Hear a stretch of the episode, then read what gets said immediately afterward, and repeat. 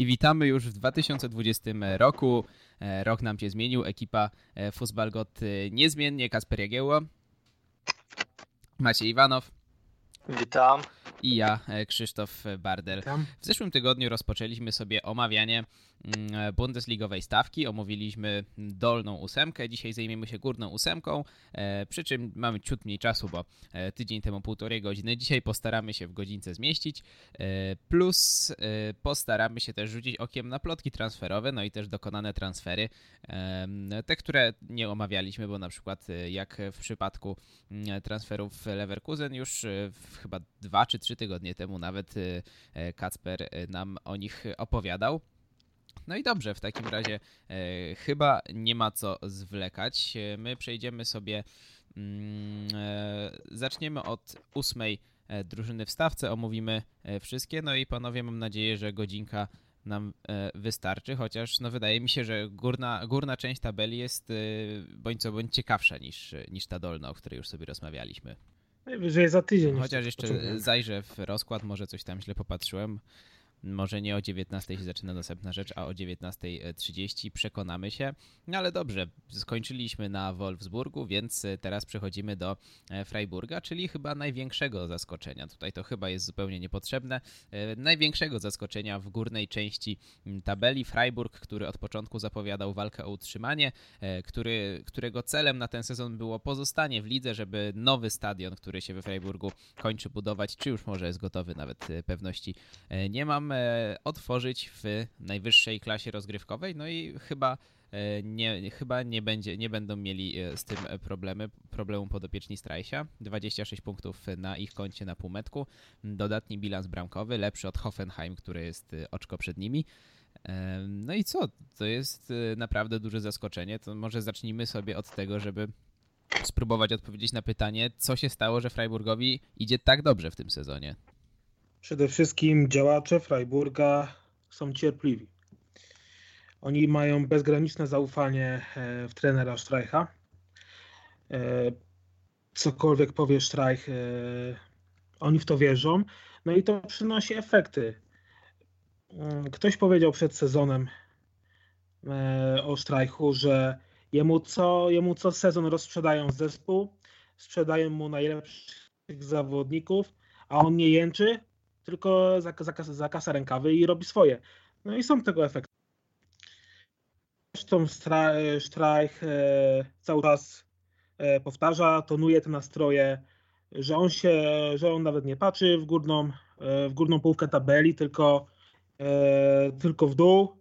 I on się cieszy, że Freiburg po rundzie jesiennej ma te kilka punktów przewagi. No tak, to prawda. We Freiburgu cały czas jest mowa o tym, że tutaj nikt nie patrzy wyżej, tylko cały czas przede wszystkim celem nadrzędnym jest utrzymanie. I cały czas o tym mówią, wiedzą, że prędzej czy później jakaś zadyszka przyjdzie. No ale póki co nie można powiedzieć, że takowa przyszła, bo zdarzały się pojedyncze wpadki, no ale głównie to są cały czas zwycięstwa i remisy. Nawet jak przydarzały się porażki, to porażki w dobrym stylu, prawda? No, przypomnijmy sobie ostatni mecz, no, chociażby z Bayernem Monachium. Przegrany wprawdzie 1-3, ale ten mecz powinien Freiburg był wygrać. Przecież do pewnego momentu oni strasznie cisnęli Bayern. Nie, Freiburg w tym sezonie naprawdę zaskakuje mega pozytywnie. Ten zespół się świetnie ogląda. No i do przodu. Bundesliga będzie na pewno, to jest pewne. A wspomniałeś o tym nowym stadionie. No to jest taka ciekawostka, że sąd administracyjny w Badenii-Wittemberdze zadecydował, że Freiburg nie może grać meczów na tym nowym stadionie po godzinie 20, a w niedzielę również między 13 i 15. Po godzinie 20, bo już jest, cisza nocna, a w niedzielę między tą 13 a 15, bo jest taka jakby siesta popołudniowa i też trzeba zachować ciszę. No to nie zgaduję, że władze Bundesligi się przystosują do tego, ale dosyć niecodzienne. Nie słyszałem, szczerze mówiąc, nigdy o tym, żeby jakieś takie... No podobna sytuacja jest w Paderborn. Tylko że tam z kolei można grać do 22. Dlatego ten mecz w rundzie wiosennej, gdzie będą grali bodajże z Köln w piątek, mecz zaczyna się o 20. Tak jak mówiłem, zapewne się w jakiś sposób dostosują. Mówiłeś, Maciek, o tym, że co roku odbywa się wielka wyprzedaż we Freiburgu, że Streich traci swoich najistotniejszych zawodników. Nie sposób się nie zgodzić, ale gdybyśmy mieli w tym roku wytypować, kto odejdzie. Wrócił Vincenzo Grifo za 7 milionów, ale on już raczej po swoich próbach podbojów Gladbach i Hoffenheim z Freiburga się ruszać nie będzie, czyli na kogo teraz myślicie będzie pora? Waldschmidt, Petersen może w końcu wypłynie dalej, Haberer, któremu kończy się kontrakt, czy może ktoś z obrony, Robin Koch, który interesuje się Benfica chociażby? Nie, ja myślę, że przede wszystkim Waldschmidt. Że to będzie numer jeden transferowy po sezonie. Petersen już jest za stary, żeby gdzieś odchodził. On się czuje we Freiburgu najlepiej. On ma już 31 lat. No, już raz popełnił błąd, tak? Porwał się z motyką na słońce i w Bayernie przepadł. No tak, no ten Waldschmidt zdecydowanie. Jeszcze Jonathana Schmidta można byłoby tutaj wymienić w gronie tych najciekawszych zawodników w tym sezonie, no ale to jest gracz, który dopiero co wrócił do Freiburga z Augsburga, też znany i lubiany we Freiburgu, więc no nie jest to raczej nie są to raczej sprzyjające okoliczności ku temu, żeby klub opuszczać, więc zgadzamy się tutaj co do Waldschmidta. No i tak szczerze mówiąc, to we Freiburgu raczej siłą jest ten monolit, a nie jednostki. Raczej cała drużyna, bo tutaj naprawdę ciężko jest wyróżnić takich naprawdę widocznych liderów. No może ten Petersen faktycznie bierze na siebie sporą odpowiedzialność w ataku, no ale tak jak ustaliliśmy, to nie jest raczej gracz, który będzie się chciał ruszać. No a Waldschmidt ciągle dosyć młody, 23-letni, w tym roku już 24-letni od 19 maja. Na pewno bardzo ciekawa postać na rynku transferowym, ale zobaczymy, bo trochę teraz o nim się ciszej zrobiło ze względu na to, że jest dosyć poważnie kontuzjowany, więc zobaczymy, jaka ta runda rewanżowa będzie dla niego, bo to na pewno zadecyduje o tym, kto po niego sięgnie. No i jeszcze jest ciekawa sprawa, bez większego bólu Freiburg oddał Floriana Niederlechnera do Augsburga, a to co teraz Niederlechner wyczynia, no myślę, że gdyby w drużynie pozostał i złapał taką formę, to Freiburg by tak przynajmniej 7-8 punktów więcej uzbierał na jesień. No tak, tylko z drugiej strony patrząc, oddali go też z myślą tego, że Waldschmidt grałby więcej, a jak się później okazało, tak nie było i może by trochę był zblokowany znowu we Freiburgu i tam nie mógłby pokazać swoich umiejętności. A też na tym nie wyszli źle, bo w drugą stronę z Augsburga wrócił Schmidt, który jest jednym z najlepszych zawodników, tak jak wspominałeś, w tym sezonie, specjalistą od stałych fragmentów. I też nie wyszli na tym źle, mają z przodu i Waldschmidta, i Petersena, sporo gra też Hiller i myślę, że Niederlechner mógłby tam być jednym z wielu, a w Augsburgu jest przy kontuzji Finn Bogassona główną strzelbą i tam dopiero odżył po odejściu z Freiburga, coś na przykładzie Embolo też, który po nieudanej przygodzie z Schalke i kontuzjach, różnych przygodach dopiero po odejściu z klubu prezentuje się lepiej. Także z korzyścią dla Freiburga i dla zawodnika, że mógł odejść i nawet patrząc na to, że Waldschmidt będąc w pewnym momencie pierwszym wyborem w reprezentacji w ataku był wstrzymywany przez Streicha i siedział na ławce, żeby za szybko też się nie podpalił.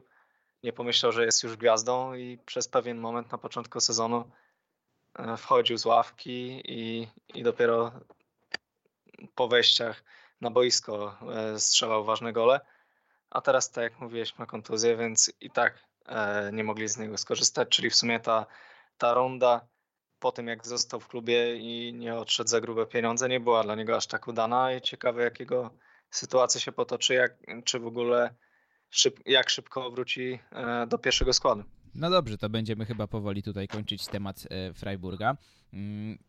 I myślę, że to będzie dosyć trudne pytanie, ale mimo wszystko je zadam. Jak strzelacie? W którym miejscu albo generalnie w okolicach którego miejsca Freiburg zakończy ten sezon? Obecnie przypominam 8. miejsce. Do 7. Hoffenheim, czyli do miejsca, które daje już tam eliminację do Ligi Europy, tracą tylko 1 punkcik. Nad strefą spadkową to już jest solidna przewaga 12 oczek. 12, a 11 nad Fortuną Düsseldorf 16. Także gdzie widzicie Freiburg na koniec sezonu? Patrząc na to przed sezonem, że to ma być trudny sezon dla Freiburga w Bundeslidze, a najcięższa rzecz, z jaką zderzył się Streich w tym sezonie, to był David Abraham. Także teraz im dużo nie brakuje już do utrzymania. Pewnie tak jak mamy w pamięci poprzednie sezony, no to około tam 33-4 punktów już może dać utrzymanie. No, tak można powiedzieć, że 3 mecze wygrane już są spokojni. Wtedy będą mogli na luzie grać, a dokąd ich to zawiedzie. Inne kluby mają albo presję, albo też będą miały na wiosnę grę w pucharach, tak jak Leverkusen czy Wolfsburg. Więc nie są na straconej pozycji. Może powtórzą taki sezon jak kilka lat temu, że zakręcili się na miejscach pucharowych i zagrali w Lidze Europy. Dokładnie. Freiburg nic nie musi. Freiburg może. Presja ich w ogóle nie dotyczy. Ta strata do Ligi Europy, bo Liga Mistrzów no to nie, to jest wykluczone, ale ta Liga Europy, kto wie, na puchary na nowym stadionie to byłaby kapitalna. No jeszcze dopełnię, że w poprzednim sezonie już 29 punktów dawało utrzymanie, więc mierząc tamtą miarą Freiburg jest o jedno zwycięstwo od utrzymania, no ale zobaczymy, bo obstawiałbym, że ten sezon może być ciut bardziej wymagający, biorąc pod uwagę to, że Werder wciąż ma potencjał na to, żeby się odbić od dna. Köln też pokazało i Mainz, że formę potrafią złapać. Jeśli Fortuna Düsseldorf też zacznie punktować, no to ta walka o utrzymanie będzie naprawdę, naprawdę ciekawa. A my teraz zaglądamy do Hoffenheim. Miejsce 7, 27 punktów, bilans bramkowy -3. No i to jest drużyna dla mnie jedna z najbardziej nie do rozgryzienia w tym sezonie, bo zaczęli fatalnie. Ludzie, kibice, eksperci w Niemczech śmiali się ze Schroedera i robili nawet takie memy porównawcze, gdzie system Nagelsmana miał symbolizować bardzo skomplikowany rysunek architektoniczny domu, a system taktyczny Schroedera, taka nabazgrana struktura chatki przez jakiegoś 5-latka, no ale tak to było do 6. kolejki, bo do tego czasu zdobyli tylko 5 punktów. Następnie przyszły mecze z Bayernem, Schalke, Hertą, Paderborn i FC Köln.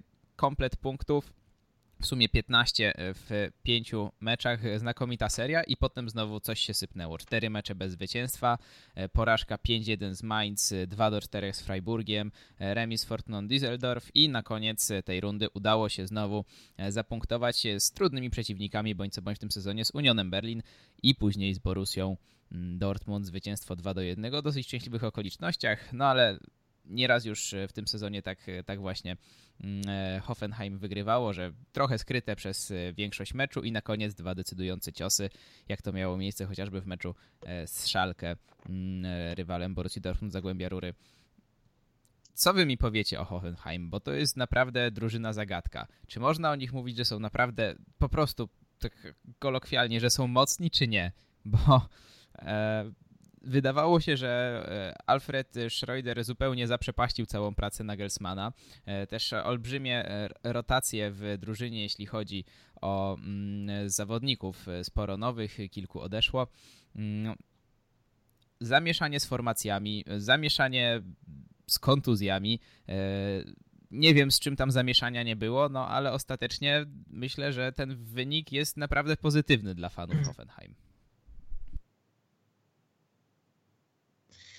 Wiesz, pytasz, czy Hoffenheim jest mocny, no to wiesz, tak jak się mówi, nie? Jeden rabin powie tak, drugi powie nie. Na pewno były obawy, jak Hoffenheim poradzi sobie bez Nagelsmana, jak nowy trener przystosuje ten zespół, poprowadzi ten zespół. no początek był fatalny, tak? No zaczęli fatalnie, potem ruszyli z kopyta i kiedy Schroeder miał szansę pobić zarówno Nagelsmana i Rangnicka, którzy maksymalnie wygrali 5 spotkań z rzędu w lidze, no to wyrżnął się na Mainz. I to jest taka drużyna. Ta drużyna potrafi wygrać na Bayernie, potrafi wygrać z Dortmundem, z Schalke, no, potrafi wyrżnąć się z Mainz czy z Augsburgiem, tak? Czy zremisować z Düsseldorfem. To jest totalna drużyna zagadka. Zresztą na razie w zimie, no to ciekawsze od ich formy sportowej jest to, co dzieje się w szatni, no bo jest konflikt pomiędzy Kevinem Vogtem a trenerem. Vogt przecież pokłócił się z nim, oddał opaskę kapitańską. Drugi konflikt jest pomiędzy Belfodilem a klubem. To przypomnijmy, że on doznał kontuzji w ostatniej kolejce zeszłego sezonu. Lekarz klubowy tego nie zdiagnozował. Belfodil brał udział w przygotowaniach do sezonu, trenował mimo bólu. Wystąpił w pierwszych kilku spotkaniach tego sezonu i potem jak jego prywatny lekarz zdiagnozował, że ma coś z więzadłami. No i zaczęła się awantura, tak? I według ostatnich plotek Belfodil chce odejść z klubu, bo jak twierdzi, nie jest w stanie zaufać, sztabowi medycznemu w klubie. No, czy on powinien odchodzić, to jest dosyć dyskusyjna kwestia, bo mimo wszystko jego okres świetności przypada właśnie na Hoffenheim i powiedziałbym tu więcej, że nie na Hoffenheim, a raczej na Nagelsmana, dokładnie, tak samo jak może nie okres świetności, ale na pewno występy ponad własne możliwości Szalaja czy Marka Uta. To był naprawdę trener, który znakomicie budował tych napastników. No i Belfodil, myślę, że więcej niż na Hoffenheim, jak chodzi o jego umiejętności, no to zdecydowanie go nie stać.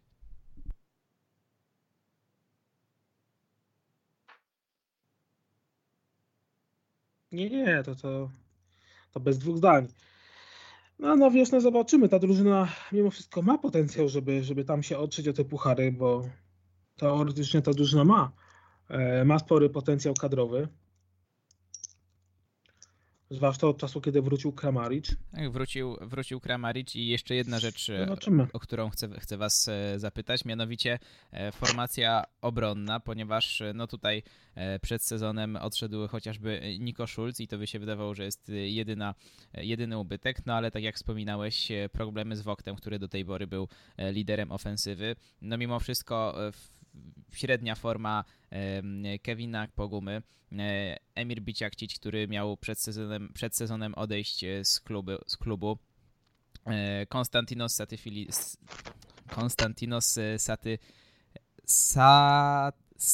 Stafylidis.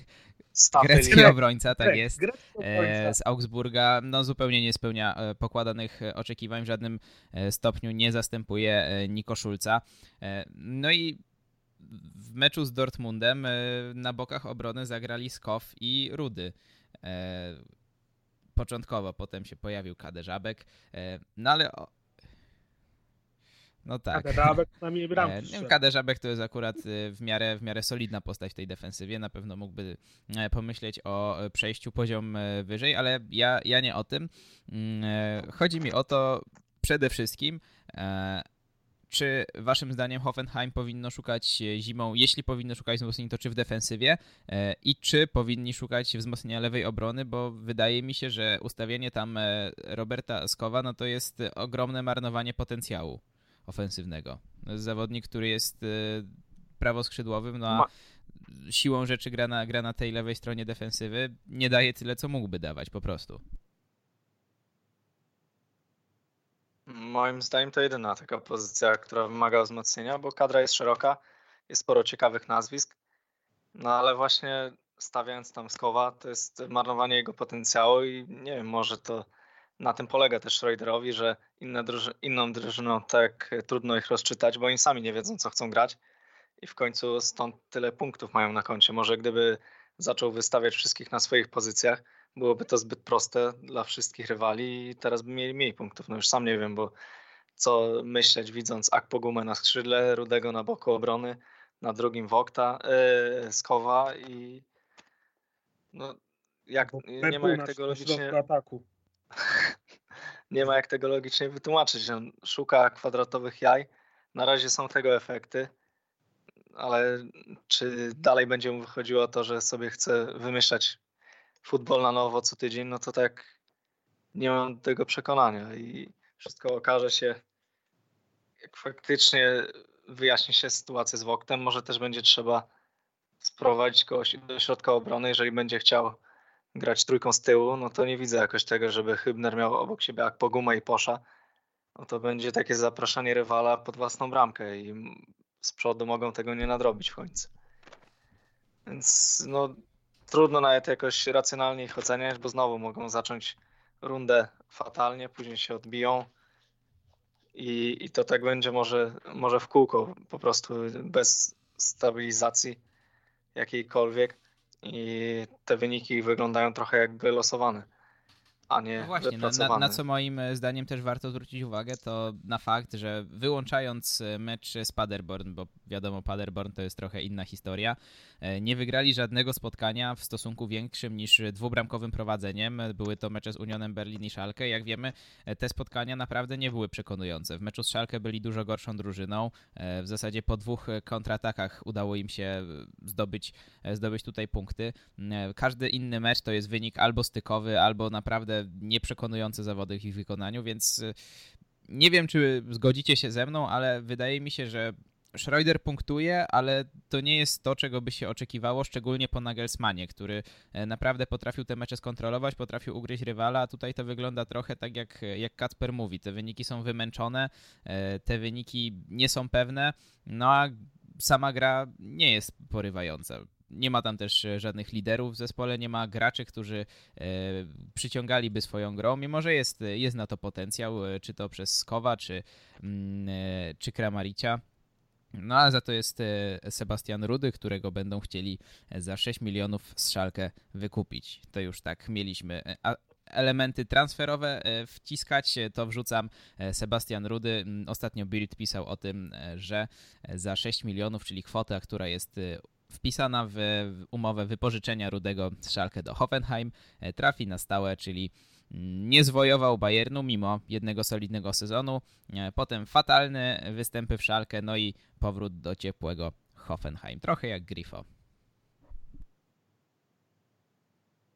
Nie żal wam, nie żal wam. No, żal pieniędzy, bo nie licząc pensji i jakichś tam opłat dla menadżerów, pośredników i innych, no to czysto na transferze Schalke traci około 10 milionów. Tam za wypożyczenie był 1 milion, za sprzedaż 6, no to w sumie 9 milionów Schalke traci. No dokładając do tego inne nietrafione transfery, to już się robi naprawdę suma olbrzymia, no, porównywalna do tej, którą Schalke straciło na odejściach zawodników za darmo w ostatnim sezonie, więc naprawdę jest to ból podwójny, no ale co zrobić? Bywa i tak. W końcu teraz są, wydaje się, że sensowni ludzie u sterów, więc zobaczymy. Dobrze panowie, już nam prawie połowa czasu minęła, trzeba troszeczkę przyspieszyć. Ostatnie pytanie w kwestii Hoffenheim. Czy waszym zdaniem Alfred Schroeder to jest odpowiedni trener i czy utrzyma posadę do końca sezonu? Nie, no na pewno utrzyma do końca sezonu. W to nie wątpię, a co po sezonie, to zobaczymy.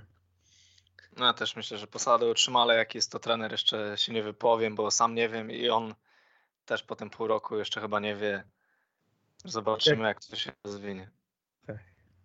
No więc skaczemy dalej, tym razem do Bayeru Leverkusen. 6. miejsce w tabeli, 28 punktów, tylko 2 bramki na plusie, jak chodzi o bilans bramkowy. No i co tutaj można powiedzieć? Oni od początku się tak bujali od miejsca 5 przez 10, no i w końcu tak po środku skończyli. Aktualnie są na miejscu 6, więc no to może nie do końca po środku, ale biorąc pod uwagę to, jak skakali góra-dół w tabeli, no to w miarę wynik wyśrodkowany i myślę, że też w miarę sprawiedliwy, chociaż po Bayerze Leverkusen na pewno się spodziewaliśmy więcej niż to, co widzimy. Znakomite transfery: Demirbay, Amiri, Diaby, No w sumie to są ci zawodnicy, których faktycznie trzeba wyróżnić, bo są też nietrafieni jak Daley Singraven.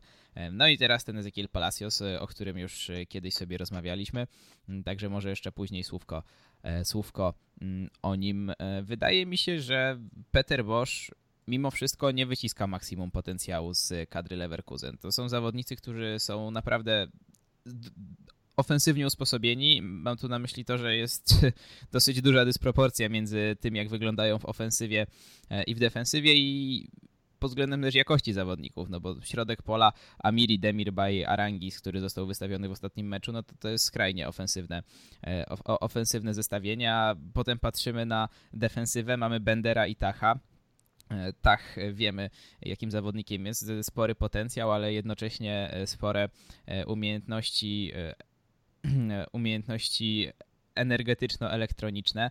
Na prawej stronie defensywy Retsos, tutaj już nieco łatwiej niż jego kolega z lewej obrony z Hoffenheim, no i Wendel, który wylatuje z czerwoną kartką. 17 milionów wydane na Palaciosa i skoro na ofensywę przy takich możliwościach wydają 17 milionów, to ile powinni teraz na defensywę wydać? No sam nie wiem, ale też tak patrząc na tabelę i patrząc na skład, to Bayer jest największą zagadką tego sezonu, bo jak można myśleć o Bayerze? Super ofensywa, czyli będą dużo strzelać, no i fatalnie w obronie, czyli pewnie dużo tracą, a tutaj patrzymy w tabelę. Trzecia obrona w lidze, tylko 21 bramek straconych, ale i tylko 23 strzelone, czyli wygląda to dziwnie, a z takimi postaciami w obronie jak Dragowicz, Tach czy Wendel, no to można się było tutaj spodziewać, że ofensywa rywali będzie dziurawić obronę, a tutaj wygląda to zupełnie inaczej. I ofensywa też nie spełnia tutaj oczekiwań, czyli więcej mogliśmy na pewno wymagać od Volanda. Havertz też po odejściu Brandta strasznie spuścił z tonu. No i na pewno przyda się tutaj stoper, żeby ściągnąć kogoś doświadczonego do obrony, chociaż ostatnio też pojawiały się plotki o Todibo, no to taki zawodnik utalentowany, ale dość młody. Nie wiem, czy na ten moment byłby w stanie rozwiązać problemy w obronie. Na ofensywie wydaje mi się, że potrzeba utrzymać kadrę i prowadzić jakieś inne rozwiązania. Może trochę więcej polotu i gry takich zawodników jak Diaby, który w drugiej części sezonu spisywał się bardzo dobrze. Wystarczy, żeby dołożył trochę więcej liczb i powrót do dobrej formy Havertza. I może to wszystko wyglądać w ofensywie dużo lepiej. No i też pytanie, co z takimi zawodnikami jak Bailey, który nie wiem, czy już może powinien pożegnać się z Bayerem, bo to, co ostatnio wyczynia, też niekoniecznie pod względem piłkarskim, ale zachowania na boisku i te jego czerwone kartki zupełnie bez sensu, czy też forma Bellarabiego, który wygląda dobrze, ale do pola karnego rywala, a potem jest już gorzej, albo żeby nie powiedzieć nawet fatalnie, no to tutaj są problemy i na skrzydła trzeba będzie zwrócić uwagę, bo środek pola już wzmocnili. Z obroną, jak widać po tabeli i liczbie straconych bramek, nie jest wcale tak źle. No i skoro Boscha uważamy za trenera, który jest w stanie wykrzesać z drużyn to, co najlepsze w ataku, no to musimy wymagać tego od Bayeru, że w drugiej części sezonu pokażą to, co chociażby w poprzednim sezonie, w drugiej jego części, że zaczną na wiosnę znowu strzelać więcej i to wystarczy im do tego, żeby na pewno zmieścić się na miejscach pucharowych. To też może być przy takim sezonie dla nich sukces. No takich zawodników po prostu tego trzeba wymagać. Myślę, że tutaj największym zaskoczeniem negatywnym jest Kai Havertz. W tym sezonie tylko 2 bramki, 1 asysta. Na tym etapie w poprzednim sezonie miał już 6 bramek, 3 asysty. No i oczywiście w drugiej części sezonu dołożył aż 11 bramek. Tylko 1 asystę, no ale to 11 bramek było kluczowe w jego kontekście. Dużo gorzej wygląda w tym sezonie. Zobaczymy, czy też tak jak w zeszłym tę rundę rewanżową będzie miał lepszą. No i ja was jeszcze chciałem zapytać o Leona Baileya, którego tak nieco Kasper wywołał do tablicy. To jest zawodnik, którym 2 sezony temu bardzo interesowały się największe kluby europejskie, z Chelsea na czele, także była mowa, z tego co pamiętam, o PSG i Juventusie. 22-letni Jamajczyk, według Transfermarktu teraz aż 37 milionów wartości. Ostatecznie nikt po niego nie sięgnął, mimo że wydawało się wtedy to jak najbardziej logicznym ruchem, bo to co Bailey wyczyniał, no to głowa mała, naprawdę. Czapki z głów znakomicie sobie radził, ale spuścił stony. Już poprzedni sezon miał nie najlepszy. Teraz radzi sobie już zupełnie fatalnie. Co waszym zdaniem powinien w tym momencie Leverkusen z nim postąpić? Nie mówię o tym oknie, tylko tak generalnie raczej o letnim okienku transferowym, bo wtedy raczej takie większe ruchy są wykonywane. Jeszcze zaufać Baileyowi, poczekać aż wróci do najlepszej formy, no i aż jego wartość dzięki temu jeszcze podskoczy, czy już raczej go sprzedawać jako zawodnika rocznikowo 23-letniego, młodszy się nie staje, nie jest powiedziane, że też będzie dużo lepsze, a jeszcze na tej renomie sprzed 2 lat może jeszcze mogą na nim zarobić. Jakby ktoś zgłosił się po niego i dawał te 37 milionów, to bym go sprzedawał i jeszcze przykleił znaczek na tyłek. Gość wiesz, gość potrafi zagrać genialnie, ale no ma coś z głową. Przecież pamiętamy, jaki był melodramat z wyborem reprezentacji i tak dalej, i tak dalej. Ten sezon ma fatalny. Aczkolwiek, ale to też, wiesz, w ofensywie ma problem cały Bayer, tak? Kasper o tym wspomniał. Leverkusen gra dobrze do pola karnego i potem już nie ma pomysłu. W polu karnym jak coś zrobi Folland, to wpadnie. Jak nie, to nie. Jeszcze jest Alario, ale... Także coś na skrzydłach Bayer musi zrobić. Ja bym Baileya sprzedawał. Absolutnie sprowadził kogoś innego. Bo no nie ma sensu tego ciągnąć, tak? Czasami trzeba pozbyć się dobrego piłkarza, ale jakoś zachować ten dobry stan psychiczny w drużynie. Bo... to może z czasem naprawdę zacząć negatywnie oddziaływać i na kolegów. A wspomniałeś także o Havertzu. No, z Havertzem jest tak, że musimy być ostrożni. On w zeszłym sezonie dopiero przebił się do tego mainstreamu. Wszyscy go obwołali nagle cudownym dzieckiem niemieckiej piłki, że on oprowadzi ten niemiecki futbol do sukcesów i tak dalej, i tak dalej. No i ciąży na nim ogromna presja, tak? Jak na nikim innym. I to było logiczne, że będzie miał zniżkę formy. On jest mimo wszystko ledwo 20-letni. Dopiero miał ten jeden sezon taki. Musi się ustabilizować, tak? Ja bym absolutnie jakoś negatywnie się do niego nie odnosił. No, to było logiczne. To było w miarę pewne, że ciągle nie utrzyma tak dobrej formy, także chwilowe takie wahanie. No i tutaj w zasadzie przy Havercie mógłbym zadać to samo pytanie, co przy Baileyu, tyle że za Havertza spływa, rzekomo były kluby gotowe wyłożyć już w okolicach nawet 100 milionów euro latem. Ani Kai, ani Leverkusen nie byli jakoś szczególnie skłonni przyjąć te oferty, no ale teraz... Chociaż spodziewam się odpowiedzi o 180 stopni innej niż w przypadku Baileya, no ale niech to jasno i wyraźnie wybrzmi. Czy waszym zdaniem źle postąpili, nie sprzedając Havertza, czy dobrze? No dobrze. Pod tym względem też, że w jednym czasie, gdyby stracili jeszcze Havertza, gdy odchodził Brandt, to mogło to wyglądać jeszcze gorzej. Więc pozbywać się 2 liderów środka pola w jednym czasie nie byłoby dobrym pomysłem i też dla samego zawodnika nie byłoby najlepsze, bo jeżeli odszedłby do topowego klubu i prezentował taką formę, w jakiej jest obecnie, no to nie miałby zbyt dobrego wejścia do tego klubu. Fakt, że zapłacili za niego ogromne pieniądze, może by jakoś za tym przemawiał, no ale widzimy też choćby po Piu, że nie odgrywa żadnej roli w Realu. Wiadomo, że Havertz moim zdaniem jest dużo lepszym zawodnikiem i ma większe możliwości niż Jović, ale też dobre, słabe wejście do nowego klubu mogło mu nie pomóc, a tutaj ma jeszcze ten rok na to, żeby sprawdzić się w Bundeslidze jako główny lider w środku pola i grał w Lidze Mistrzów, teraz będzie jeszcze Liga Europy, ma dopiero 20 lat i też pamiętajmy o tym, niektórzy zawodnicy niemieccy, czy nawet większość w tym wieku nie gra jeszcze na poziomie Bundesligi,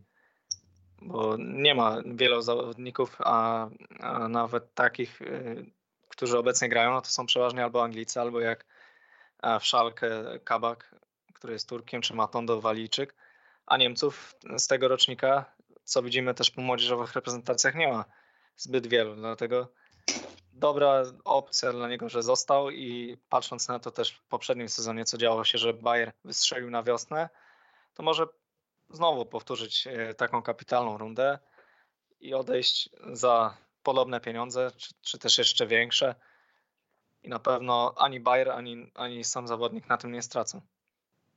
No i myślę, że tutaj będziemy powoli kończyć temat Bayeru Leverkusen. Myślę, że na sam koniec warto jest jeszcze powiedzieć słówko o Kevinie Wolandzie, który, tak jak Kasper wspominał, może powinniśmy od niego oczekiwać nieco lepszych statystyk strzeleckich, ale biorąc pod uwagę klasyfikację kanadyjską nie wypada aż tak źle.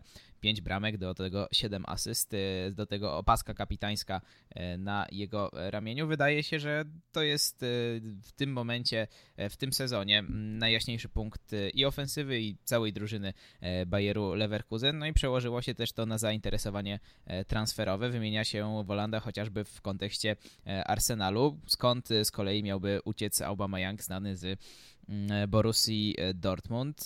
Nie wiem, jak wy byście oceniali ten transfer. Ja bym powiedział, że uciekanie do Arsenalu w tym momencie jest raczej złą drogą dla większości piłkarzy z drużyn, nazwijmy to, aspirujących do gry w Europie. Pokazały to przykłady chociażby Kolasinacza czy właśnie Aubameyanga, którzy z Bundesligi trafili do Arsenalu i w zasadzie nie osiągnęli wiele więcej niż mogliby to zrobić w Bundeslidze. Więc nie wiem, jak wy to oceniacie, ale moim zdaniem Woland z transferem powinien poczekać co najmniej do lata. Jeśli poprawi jeszcze swoją formę, no to myślę, że naprawdę tutaj i ładną sumkę może Leverkusen za niego dostać, a on sam trafić do naprawdę ciekawej drużyny.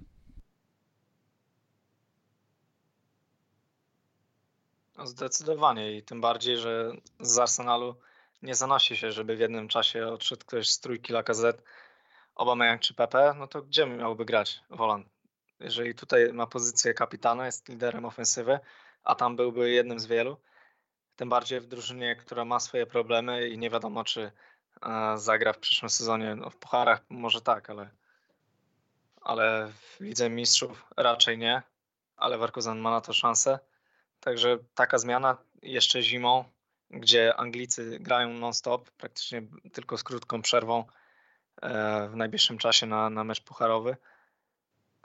Więc musiałby od razu zbudować swoją pozycję, spróbować wejść do nowego klubu z marszu.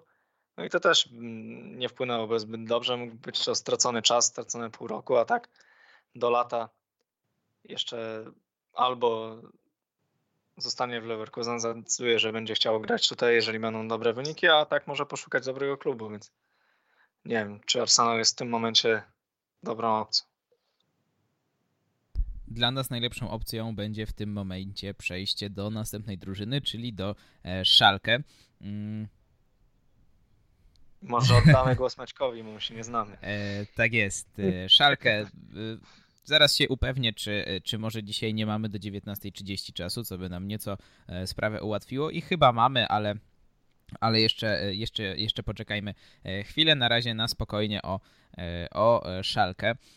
Drużyna, w której większość osób przed sezonem raczej zawistnie wieściła walkę o utrzymanie.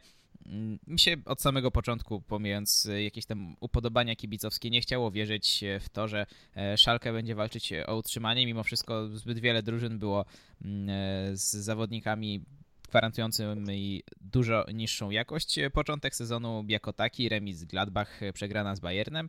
No ale później już bardzo wiele dobrych meczów. 5-1 z Paderborn, 3-1 z Lipskiem, remis z Borussią Dortmund, ze zdecydowanym wskazaniem na Schalke. Wiele meczów szczęśliwych, jak ten z Mainz, jak ten z Augsburgiem. Czy tutaj jeszcze można coś dorzucić, jak ten z Unionem Berlin, gdzie udało się w sumie w tych trzech meczach 9 punktów zgarnąć, i wiele meczów też pechowych, jak z FC Köln, jak z Fortuną Düsseldorf, czy z Freiburgiem. Bo Wolfsburga tutaj wymieniać nie wypada, mimo wszystko Schalke zostało w tym meczu zdominowane na każdej płaszczyźnie. Udało się jeden punkt wyrwać, tylko 3 przegrane w sezonie. 5. miejsce na półmetku, punktów tyle samo co Borussia Dortmund.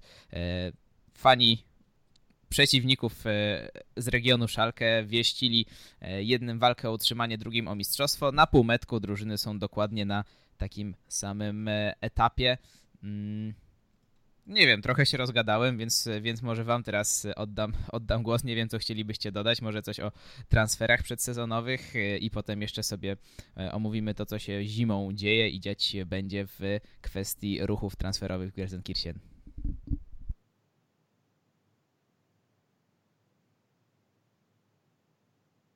Nie, to niech Kacper mówi, ja się nie będę wcinał w temat Schalke. No, co, od tego wypada zacząć, że w stosunku do poprzedniego sezonu Schalke zanotowało największy awans sportowy i największą przemianę pod wodzą Davida Wagnera. I aż takiej przemiany pod względem stylu i tak szybkiej chyba nie mogliśmy się spodziewać. A naprawdę teraz po roku, czy no może nie 2, bo tamten sezon może i gra nie porywała, ale były świetne wyniki za Tedesco, no to teraz z przyjemnością ogląda się mecze Schalke i patrząc na linię pomocy, gdzie mamy Serdara, Arita, no to i Mascarela przede wszystkim też zabezpieczającego, no to świetnie się to ogląda i teraz pytanie, gdzie byłoby Schalke, gdyby w ataku zamiast Uta czy Burgstallera biegał Huntelaar w formie, no to myślę, że w tym momencie Schalke byłoby liderem i patrzyłoby z góry na inne zespoły. No bo nawet przy tych problemach w defensywie, gdzie po kolei wypadali Istanbuli i Sané, zawsze udało się to jakoś załatać, czy to Kabakiem, czy to McKennim, czy nawet Oczipka później zastępował ich na środku obrony i wyglądało to solidnie, no ale zawsze brakowało czegoś z przodu. Raman zaczął grać tak na dobre dopiero w połowie rundy, po tym jak uporał się ze wszystkimi urazami i od tamtego czasu strzelał regularnie, ale brakuje takiej typowej 9, która byłaby w stanie w rundzie strzelić nie 4 bramki, tylko co najmniej 8-10, żeby można było myśleć o czymś więcej, a i tak nie można narzekać, bo równa liczba punktów z Dortmundem, który zbroił się przed sezonem, wydał ogromne pieniądze, Schalke było z boku, a mają tyle samo punktów i mało brakowało ten ostatni mecz z Freiburgiem, że to Schalke byłoby wyżej. I wszystko zapowiada się, że dzięki tej stabilizacji w zarządzie i może tylko jedyna sytuacja taka na minus w tej rundzie, no to będzie to odejście Nübela i cała saga z tym związana, ale reszta układa się naprawdę dobrze. I zobaczymy, jak rozegrane zostanie też zimowe okienko, bo raczej szykują się tutaj odejścia, tak jak Rejze, który nie jest potrzebny dalej w klubie. Pewnie zaraz ogłoszone zostanie przejście na wypożyczenie do Fortuny Skrzypskiego.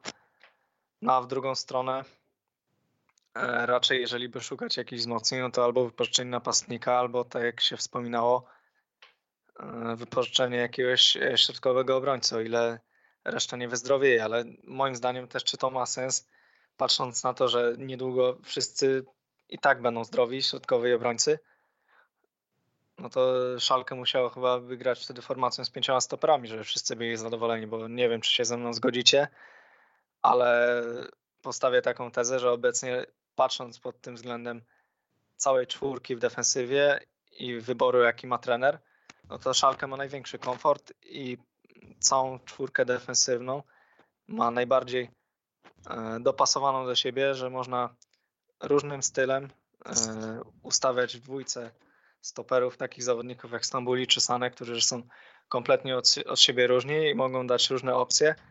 I w całej Bundeslidze chyba nie ma klubu, który miałby 4 obrońców środkowych na tym samym poziomie i tak różnych od siebie, których można wykorzystać i w trójce, i w czwórce, tutaj, i w różnych ustawieniach. Jak już mówimy o uniwersalności tych stoperów, to warto dopowiedzieć, że Maciej Nastasić jest zawodnikiem lewonożnym, co jest też bardzo często cenione przez trenerów.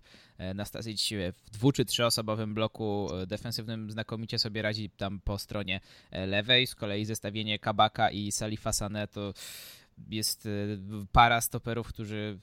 No, zaryzykuję stwierdzenie, że w tym momencie w Bundeslidze nie byłoby innej pary tak dobrze radzącej sobie w powietrzu. No a jak chodzi o Stambuliego, to operowanie piłką już od samej bramki na najwyższym poziomie. Stambuli to generalnie jest dla mnie idealny rezerwowy. To jest zawodnik, który może wejść do dwuosobowego bloku obronnego, który może wejść do trzyosobowego bloku obronnego, zawodnik, który może wejść obok Mascarela, żeby zabić mecz, może wejść zamiast Mascarela, żeby wnieść jeszcze trochę ożywienia w tej drugiej linii. Także głęboko wierzę, że umowa z nim zostanie przedłużona i zostanie jeszcze przynajmniej na 2-3 lata w Schalke, patrząc na wiek. W tym roku kończy już lat 30 Benjamin Stambuli. Przy czym Stambuli jest też sprawcą tutaj wszelkich plotek o wypożyczeniu stopera zimą. Mówi się przede wszystkim o Todibo z Barcelony, chociaż jak mam być szczery, brałbym przez palce te plotki. Schalke ma dużo ważniejsze pozycje do wzmocnienia niż środek obrony, nawet pomimo kontuzji. No ale tutaj dopełnię. W kwestii Stambuliego chodzi o to, że doznał on kontuzji stopy i wydawało się, że wszystko będzie przebiegać dobrze, ale pojawiły się komplikacje. Ma przejść jutro badania przed wyjazdem na trening, na obóz treningowy do Hiszpanii. Gdzie dokładnie oni jadą, Kacper? Do Hiszpanii. Teraz przeważnie jeździ do Beindormu, właśnie, a teraz gdzieś tak chyba jest, w okolicach Mursi. No i jutro ma być podjęta decyzja, czy Stambuli w ogóle jedzie i zapewne od tych badań jutrzejszych zależy to, czy stoper będzie poszukiwany. Salif Sané około połowy rundy w marcu, w lutym, być może, jeśli prognozy będą, jeśli rekonwalescencja będzie lepsza niż prognozy, wróci, a wchodzenie w sezon w rundę rewanżową z Nastasiciem i Kabakiem jest mocno ryzykowne. To są, szczególnie Maciej Nastasić to jest zawodnik bardzo podatny na kontuzję, stąd całkiem zrozumiałe tylko to półroczne wypożyczenie, bo jeśli umowa ze Stambulim zostanie przedłużona, Kabak ani Sané nie zostaną podkupieni, ani też Nastasić, bo były takie głosy latem, no to nie ma tutaj żadnej potrzeby wzmacniania zespołu. Jeszcze Kasper nie wspomniał o tym, że Mark Uth rzekomo jest całkiem bliski odejścia na wypożyczenie z kolei do Köln. No i trzeba też... Tak, ale tak. Na obóz póki co tak pojechać. Także na razie nie mamy też informacji, jak się ta sytuacja rozwija, ponieważ wedle plotek Mark Uth w ostatni poniedziałek miał przechodzić, bo to on też obecnie jest kontuzjowany i miał przechodzić badania w Köln i na tej podstawie miała zapaść decyzja, czy zostanie wypożyczony. No, wypożyczony nie został, ale czy właśnie dlatego została podjęta taka, a nie inna decyzja, to tego się nie dowiemy. No i w klubie pojawił się Michael Gregoricz, zawodnik z Augsburga. Poprzednie 2 sezony temu znakomicie się prezentował, w poprzednim przeciętnie, w tym pojawiły się problemy z władzami. Przed sezonem chciał wymusić transfer do Eintrachtu, karnie troszeczkę w tym sezonie nie gra, więc Schalke jest dla niego szansą na to, żeby się odbudować. Wypożyczenie bez opcji wykupu. Trochę niezrozumiała dla mnie decyzja z perspektywy Schalke, ale może Augsburg nie chciał się zgodzić na wykup ewentualny, może chciał narzucić Schalke wykup obowiązkowy, a Schalke no już chociażby na przykładzie Konoplianki się nauczyło, że nie zawsze warto iść w tym kierunku. No także... Myślę, że możemy już też powoli zmierzać tutaj do podsumowania Schalke. Myślę, że to jest drużyna, która wróciła na właściwe tory. Nie będziemy omawiać sprawy Alexa Nubela. W tej kwestii odsyłamy do styczniowego wydania Bundeszeit, które pojawi się na dniach. Dzisiaj prawdopodobnie już zostanie przygotowana ostateczna wersja, korekta i można będzie publikować tam tekst autorstwa Kacpra, poświęcony głównie Nybelowi, też innym zawodnikom, których Schalke straciło za darmo. Generalnie polecamy sprawdzić, bo naprawdę trochę ciekawego materiału udało się zebrać. Tutaj głównie panowie współprowadzący się postarali. Maciek także o zasadzie 50+1 bardzo obszerny tekst przygotował, więc będzie o czym czytać. Do Nubela nie wracamy, transfery omówione, pozycja omówiona, no to nie wiem. Chcecie coś jeszcze dorzucić, czy... No to jeszcze tak zarzucę, bo jak już o Nubelu, no to o zawodnikach, którym po sezonie kończy się kontrakt, czyli Oczipka, Stambuli i Caligiuri, czyli zawodnicy, którzy są albo w pierwszym składzie, albo blisko niego. I co waszym zdaniem działacze Schalke powinni zrobić z każdym z tych zawodników? No moim zdaniem Stambuli koniecznie musi zostać i to nie podlega żadnej wątpliwości, że to jest zawodnik, który powinien być jednym z kapitanów i może tak będzie, że na pewno będzie jednym z dwóch obok Mascarela. Oczipka gra na swoim poziomie, co nie znaczy, że to jest poziom wysoki, no ale prezentuje się w tym sezonie solidnie, więc raczej w zależności od tego, kto przyszedłby na lewą obronę albo zimą, albo już latem, no to można wtedy myśleć o jakimś krótkim przedłużeniu umowy. No i z Caligiurim jest największy problem, bo gdy Schalke nie szło w tamtym sezonie, on był najlepszym zawodnikiem, a teraz paradoksalnie jak wszyscy poszli do góry i rozwinęli się u Wagnera, to on wygląda najgorzej. Tylko że moim zdaniem wypracował taki kredyt zaufania, że 2-letnia umowa na pewno mu się należy, bo niepewna jest sytuacja z Kenem, na razie jest wypożyczony, a Caligiuri na pewno jest w stanie dać albo bycie dobrym zastępcą, albo pierwszym zawodnikiem w zależności od systemu, czyli prawa obrona albo prawe wahadło, także takiego zawodnika raczej bym się nie pozbywał. Ja mam mieszane odczucia co do Daniela Caligiuriego. Też jestem ciekawy, jak dokładnie jego postać wygląda w szatni, bo z jakiegoś powodu był dosyć konsekwentnie pomijany przez trenerów i przez kolegów w hierarchii do opaski kapitańskiej, a mimo jest to zawodnik ze sporym stażem i też nie tylko w Schalke swoje już, że tak powiem, przegrał 31-latek w Bundeslidze. Ale mimo wszystko uważam, że jest to gracz na tyle uniwersalny, że naprawdę Schalke się może przydać. Kwestia tylko tego, czy on pogodzi się z rolą zawodnika, który już będzie graczem drugoplanowym.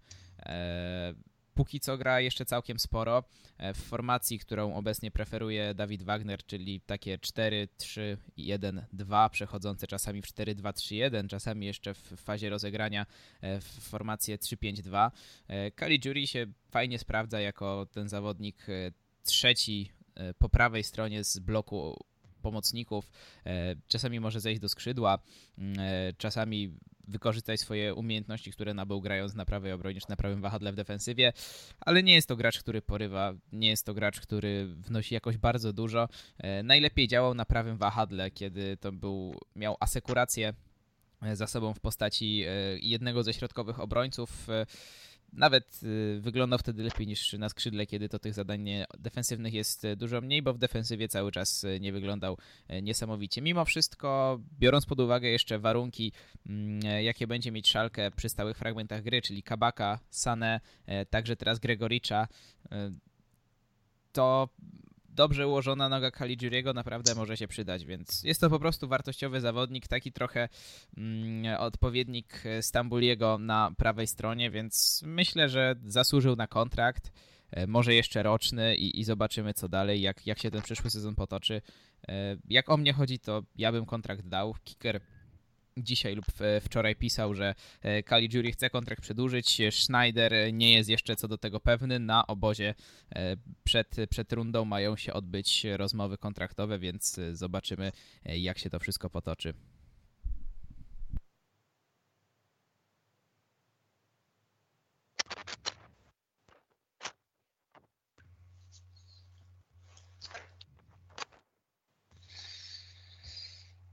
To co, przechodzimy do sąsiadów. Szanowni. No chyba tak, chyba już tutaj nie ma co dodawać. Jedynie jeszcze mógłbym dopełnić o Czipce, bo to jest taka trochę niekomfortowa sytuacja według mnie, ponieważ Juan Miranda jest ściągnięty do Schalke na 2-letnie wypożyczenie. Nie jest to zawodnik, który... On grał mało, jak grał to nie powalał. Znaczy wyglądał ok, ale mimo wszystko nie był to poziom większy niż Bastiana Oczypki. Nie jest to też gracz, który w Schalke ma jakąkolwiek przyszłość, bo do klubu trafił typowo tylko po to, żeby się ograć, więc z jednej strony nie jest złym rozwiązaniem nie inwestować w lewą obronę, zostać z Oczypką i Mirandą, ale z drugiej strony jeśli chcemy myśleć przyszłościowo, to najlepszą opcją dla Schalke byłoby ściągnięcie solidnego lewego obrońcy zamiast Mirandy i zostawienie Oczypki jako tego w miarę solidnego zmiennika, bo w innym wypadku po sezonie 20-21 Schalke zostanie z jednym lewym obrońcem, jeśli by teraz odpuścić Oczypkę i zostać z Mirandą plus nowym graczem, więc tu jest taka trochę niepewna sytuacja, no ale lewa strona defensywy tak czy siak potrzebuje jakości. Już rozgadaliśmy się, chyba 15 minut o tym Schalke było, więc przechodzimy do Dortmundu. Panowie, zgodzicie się z tezą, że... Jakiś przegłos jest. Zgodzicie się z tezą, że Dortmund to jest w tym sezonie największe negatywne rozczarowanie? Negatywne zaskoczenie, żeby nie było tam pleonazmów. Na pewno. Po tym, co zapowiadali przed sezonem, po tych transferach, które dokonali, które wydawały się idealnymi i po zapowiedziach, że BVB idzie w tym sezonie na mistrzostwo, że interesuje ich tylko ta mistrzowska patera, no to czwarte miejsce po rundzie jesiennej i aż 7 punktów straty do Lipska, no to jest porażka, tak? Ale z drugiej strony, patrząc na to, jakie w trakcie tego sezonu Borussia miała problemy, ile razy już tego Favra zwalnialiśmy, ile razy już musiał te walizki pakować, to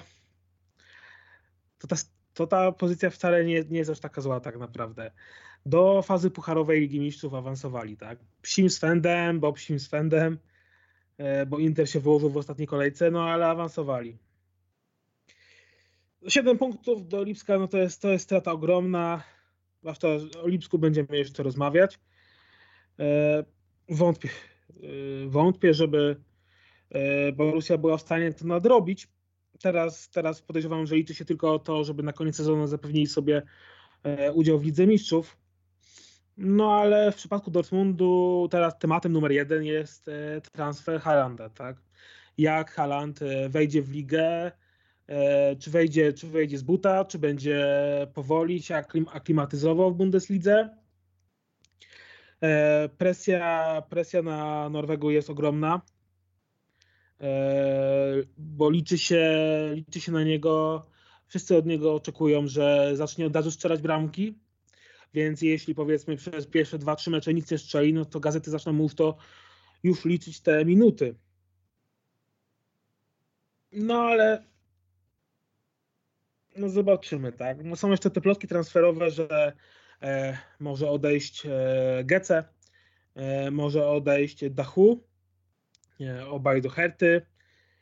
Alcacer chce wrócić do Hiszpanii, Dortmund zgodził się, tylko że oczekują za niego 40 milionów. Weigl odszedł do Benfiki, także ruch w Dortmundzie jak na Marszałkowskiej. No i myślę, że... No i zobaczymy. Jestem mega ciekawy przede wszystkim jak Favre wkomponuje Haalanda, żeby to czasem znowu nie było tak, że ze szkodą dla Branda, że znowu będzie szukał dla niego pozycji i zanim znajdzie dla niego pozycję, to się skończy sezon. Myślę, że tutaj jakiekolwiek szukanie w formacji 3-4-3, jak to było pod koniec, czy nawet próba powrotu do 4-2-3-1 z Delaneyem i Witzelem, to jest po prostu błąd. Dortmund powinien wykorzystywać ofensywny potencjał 4-3-3, jedna szóstka przed nią Brandt i Royce. Nie ma tutaj co się bawić. Dortmund musi grać ofensywnie, Dortmund musi grać bez kompleksów. Gdyby grali bez kompleksów, to by nie nazbierali tyle durnych remisów jak z Eintrachtem, Werderem, Freiburgiem czy Paderborn.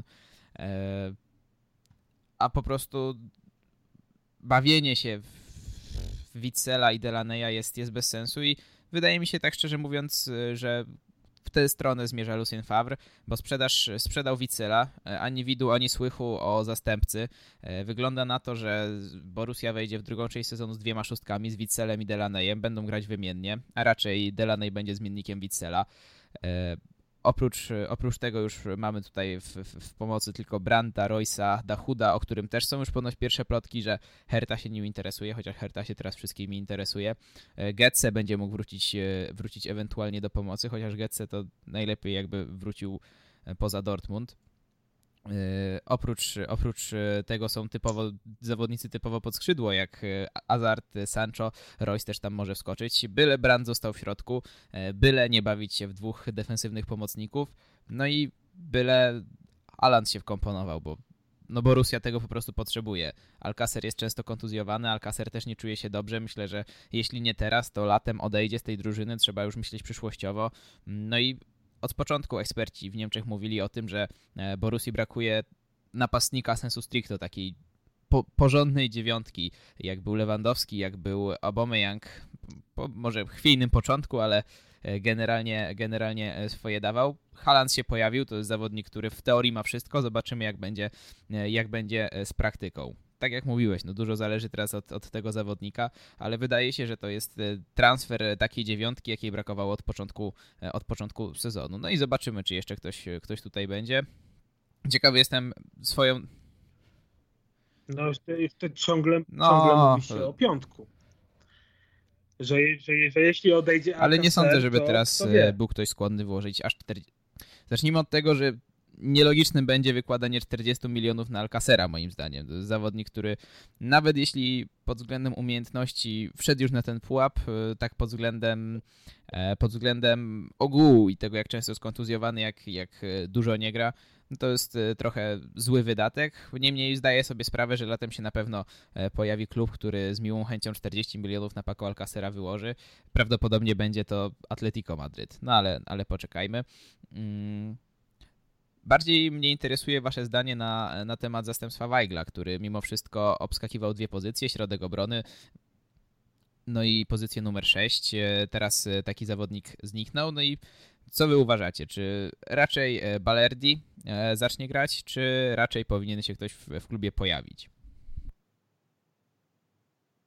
No jeżeli Delaney będzie zdrowy, no to na zastępstwo na szóstkę jest. A jeżeli mowa o środku obrony, no tutaj logicznym ruchem byłoby ściągnięcie Emreczana, który też jest zawodnikiem, który jest w stanie zagrać na dwóch z tych pozycji i wtedy miałoby to jakiś sens. I też Czan jest zawodnikiem innym niż Witsel i innym też niż Weigl, bardziej potrzebnym obecnej Borussii, który jest w stanie trochę porozbijać pomocników w środku pola, jest w stanie też rozgrywać. Jest silny i takiego zawodnika brakuje, który da taką równowagę tym niższym, mniej gorzej zbudowanym zawodnikom ze środka pola, którzy obok niego by grali, czyli Brandt czy Royce. I on by odpowiadał za to zabezpieczanie tyłów, dlatego Weigl też pozbyto się go, bo nie byłby w stanie tego zapewnić. To jest zawodnik do innego stylu gry. A tutaj mamy zawodnika, który jest Niemcem, który zna ligę, no i też jest do wzięcia. Także taka idealna opcja. No i w zależności też, jeżeli mówimy o zastępstwie już, no to też jakim systemem będzie grać Borussia w następnej rundzie, bo jeżeli trzema stoperami, no to faktycznie może być problem i trzeba będzie jakoś łatać dziury w zależności od tego, czy ktoś wypadnie z powodu kontuzji czy kartek. To może być problem, ale przy graniu czwórką z tyłu, no to jest i Hummels, jest Akanji, jest Zegadu, Balerdi gdzieś tam z tyłu też jest, więc tymi czterema zawodnikami można to jakoś zabezpieczyć. A w środku pola, no to też sobie są w stanie poradzić, biorąc tylko pod uwagę to, że wszyscy będą zdrowi. W innym przypadku może być ciężko, no ale to też nie będzie jakiś wielki problem pewnie. Witsel, jeżeli zamontuję sobie windę w domu, no to nie będzie problemu. Jeszcze jedną rzecz pod względem transferów bym rozważył, bo coraz śmielej mówi się o tym, że Borussia ma się też interesować Klostermanem, 23-latek z Lipska, który bardzo pochlebnie wypowiadał się w przeszłości o Borussii Dortmund. Mówił o tym, że chciałby tam kiedyś zagrać. Już nie pamiętam, czy wprost, czy między słowami, ale przekaz był dosyć jasny. No a prawa strona Borussii wygląda tak, że Łukasz Piszczek już 34 lata na karku, Arshraf Hakimi, który zostaje w Borussii prawdopodobnie tylko do końca sezonu. Przyszedł młody Morej, no ale to jeszcze jest zawodnik melodia przyszłości. Więc myślicie, że dobrym pomysłem by było zainwestowanie już teraz w prawą obronę i ewentualnie rozważenie Piszczka w kontekście środka obrony, czy może w trzyosobowym bloku obronnym? No a Hakimi wciąż pozostawałby jako alternatywa na bokach obrony, chociaż on lubi, w ostatnim czasie trener lubi go wystawić także na skrzydle, więc no, może tam jest jego miejsce, a gdyby się pojawił Klosterman, na pewno Hakimi miałby więcej swobody. Nie, na pewno przyjście Klostermana do Dortmundu... Znaczy błąd Klostermana. Gdyż... tak, oczywiście, że błąd Klostermana, tak? Klosterman powinien przyjść do Bayernu. Do Bayernu na prawą obronę, bo Pawarda to nie mogę się dzierżyć. No już z jednym wychowankiem Bochum mi się udało, z Gorecką, także może i drugiego ściągnął do siebie. Zresztą wiesz, no ilu piłkarzy może w ciągu jednego tygodnia odmawiać Bayernowi, tak? Bez przesady. No dobra, musimy pędzić dalej, bo już nawet licząc do 19:30 to nam tak dużo czasu nie zostało na trzy najlepsze kluby w tym sezonie. Ostatnie pytanie, krótko postarajcie się odpowiedzieć. Czy Borussia już waszym zdaniem wypadła z wyścigu o mistrzostwo, czy jeszcze nie? Jeszcze nie, bo w tamtym sezonie sami mieli dużą przewagę i ją zaprzepaścili, a w tym sezonie oni muszą gonić. No i też nie można ich skreślać. 7 punktów, wiadomo, brzmi na ten moment jako duża strata, no ale zobaczymy. Lipsk gra dalej w Lidze Mistrzów, też swoje punkty może potracić.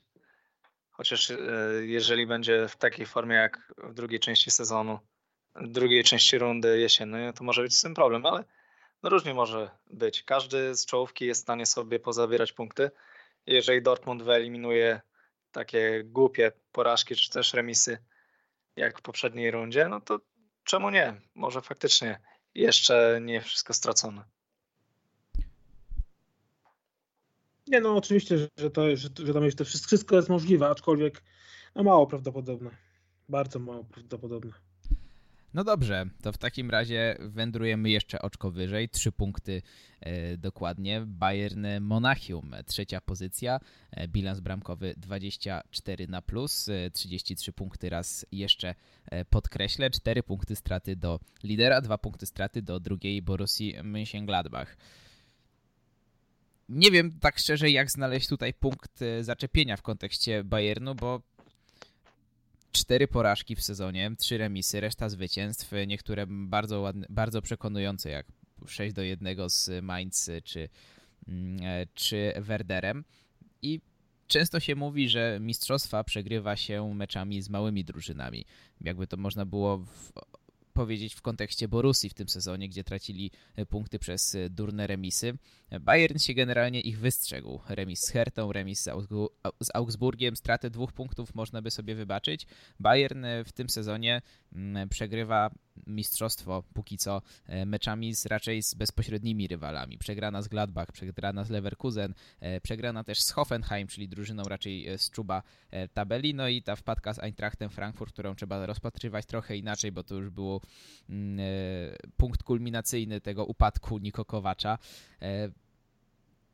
No ale tak szczerze mówiąc, co można o Bayernie w tym sezonie powiedzieć, poza tym, że po prostu się osłabił. Po prostu to jest drużyna, która zrobiła krok nie w górę, ale w dół i no, sprawiła, że liga jest ciekawsza, bo już nie jest to zespół, który bezwzględnie dystansuje każdego w Bundeslidze.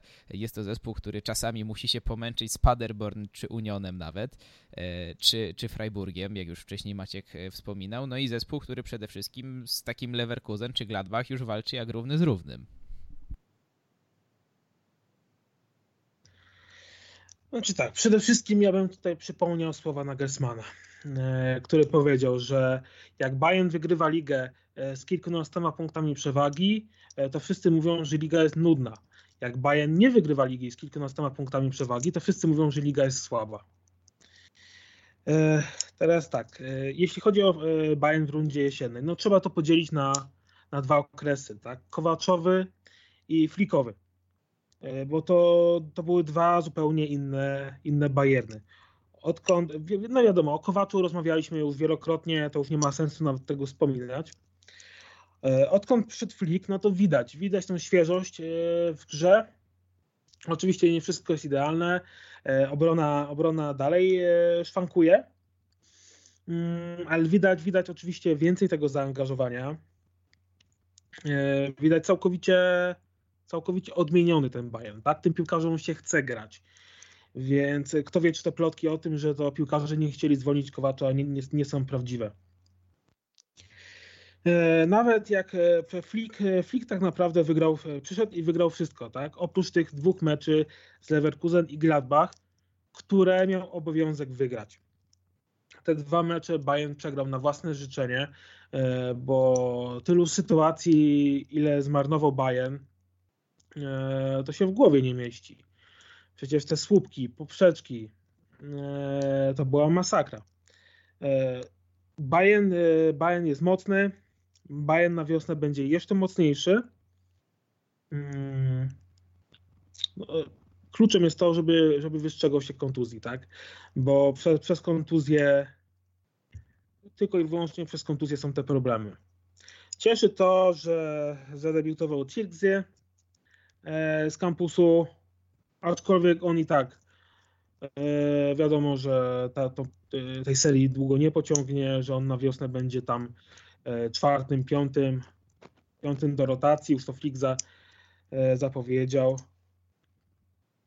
Ale w każdym razie Bayern jest w dalszym ciągu głównym kandydatem do mistrzostwa i może dobrze im zrobi, że będą musieli gonić ten Lipsk, będą musieli gonić Gladbach, że to będzie to taka odświeżająca... No oni już takie odświeżenie mieli rok temu, jak musieli cały sezon Dortmund gonić, więc... Ostatnio, już jakiś czas temu o tym rozmawialiśmy, że w Bayernie to ostatni rok każdy ma być tym rokiem, a każdy jest kolejnym rokiem przebudowy. I ciekawy jestem, kiedy w Bayernie w końcu zdecydują się powiedzieć basta, wyłożą konkretne pieniądze, ściągną trenera, co do którego zarząd nie ma wątpliwości, już pal licho kibiców, do którego nawet zarząd nie ma, chociaż przede wszystkim zarząd nie ma wątpliwości. No i zrobią to tak, jak się robiło to za czasów Heinkesa czy Guardioli. Bo póki co, no szczerze mówiąc, trochę to wygląda jak błądzenie we mgle. Już nie będziemy się rozwodzić z powrotem nad Kowaczem, bo to już wszystko było omawiane. Nie wiem w którym odcinku, ale kiedyś pół godziny rozmawialiśmy. Ale był taki jeden szczególny, że z pół godziny rozmawialiśmy dokładnie o tym, gdzie powinna być ta granica między zaufaniem trenerowi, a działaniem według własnej polityki. Na przykładzie właśnie Niko Kowacza w Bayernie, który chciał swoich zawodników, żadnego z nich nie dostał. No i tak szczerze bym powiedział, że tutaj ciężko jest jakkolwiek mi znaleźć jakieś sensowne rozwiązanie dla Bayernu zimą, czy to transferowe, czy to trenerskie, bo z jednej strony znowu stoimy okrakiem, że tak powiem. Z jednej strony Flick nie dał żadnych powodów do tego, żeby go wymieniać, a z drugiej strony no nie jest to trener, który jest gwarantem czegokolwiek. Miał niezłe wejście w Bayern, ale nic nie gwarantuje tego, że to będzie jakkolwiek podtrzymane. Wiemy, że Flick już zapowiedział, że nigdy więcej nie chce być niczyim asystentem. Nie wiem, czy byłby skłonny pracować jako w duecie trenerskim z Tuchelem, tak jak o tym była mowa. Jeśli by to się zostałby nazwane to duet trenerski, a nie jeden asystent drugiego. Czy coś takiego w ogóle wchodzi w grę, bo wiemy, że była mowa o tym, że Tuchel miałby z Flickiem współpracować. No ale to oczywiście jest wciąż melodia przyszłości, wszystko po sezonie. Nie wiem, co można by było w tym momencie w Bayernie zrobić, żeby coś ruszyło. No na pewno kupno prawego obrońcy jest bardzo sensowną opcją, kupno skrzydłowego jest bardzo sensowną opcją, ale czy na dłuższą metę jest to w stanie ruszyć Bayernem w środku sezonu z niepewnym trenerem? Nie wiem, co wy na ten temat sądzicie, bo ruchów było dużo, a jak przychodzi co do czego, to najlepszym strzelcem jest Lewandowski, najlepszym asystentem Miller.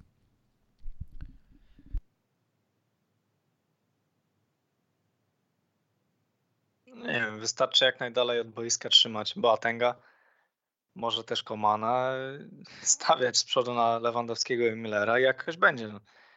Bayern na tyle ma świetnych zawodników, że jeżeli wszystko ustabilizują, wrócą obrońcy po kontuzji, nie będzie musiał grać Boateng, bo to jest największy problem defensywa obecnie. A z przodu będzie to wyglądało dobrze. Gnabry co chwilę się rozwija, Lewandowski rundę życia paradoksalnie zaliczył w sezonie, w którym Bayern nie dominuje ligi, czyli jeżeli Bayern będzie grał jeszcze lepiej, to i on może jeszcze wejść na wyższy poziom, chociaż nie wiem, czy to już jest, jeszcze jest możliwe, ale dla niego pewnie tak. No i cóż, no, wszystko też rozbija się o to, kiedy i czy przyjdzie Leroy Sané, no bo to jest taka kluczowa informacja dla Bayernu, bo jakoś nie wierzę, że można dalej budować ofensywę w oparciu o Komana, który albo jest kontuzjowany, jak już gra, no to niczym nie przekonuje. Słynie tylko z niecelnych wrzutek i zupełnie nic nie wnosi do ofensywy. Raz na rok uda mu się zrobić coś pozytywnego. No i jeżeli on był w roli zmiennika, no to wtedy Bayern może myśleć o czymś więcej z taką ofensywą, z Sané, z Lewandowskim, z Gnabrym i z Müllerem jeszcze gdzieś kręcącym się wokół nich. No to naprawdę jest potencjał na coś dużego i walka o mistrzostwo wtedy byłaby jeszcze ciekawsza i dla nas. Maciek powiedział, że Bayernowi dobrze zrobi takie odświeżenie może wiosną, ale po stronę kibiców to jest dobra informacja, że Bayern nie zdominował ligi już po rundzie jesiennej i będzie się to jeszcze lepiej oglądało. Na ten moment mamy nawet 4 drużyny, które realnie chcą walczyć o mistrzostwo, no bo Schalke nie zaliczam, raczej takich ambicji nie ma, po drodze Gladbach gdzieś wypadnie, no to zostają 3, które miejmy nadzieję do końca sezonu będą bić się o najwyższe miejsce na podium. No zobaczymy, czy Gladbach wypadnie, bo tutaj też takiej pewności bym nie miał. Mimo wszystko bardzo solidnie się sobie dawali radę w pierwszej części sezonu. No i to jest ten aspekt, którym chciałem zakończyć Bayern, że liga będzie ciekawsza, więc oszczędziłeś mi tutaj kilku słów i skaczemy sobie. Czyli Maciej Skorża nowym trenerem Bayernu. I skaczemy sobie dalej do Gladbach. Musimy się trochę pośpieszyć, bo mamy już 13 minutek, a musimy jeszcze w Lipsk na koniec omówić. Mönchengladbach, bardzo dobra pierwsza część sezonu, tak jak wspomnieliśmy. Zupełnie odmieniona drużyna przez Marco Rosego. Bardzo celne transfery, przede wszystkim Thuram'a, Linera, także na plus Embolo, który póki co na szczęście dla niego i dla Mönchengladbach nie zmaga się z demonami z Schalke, czyli z kontuzjami.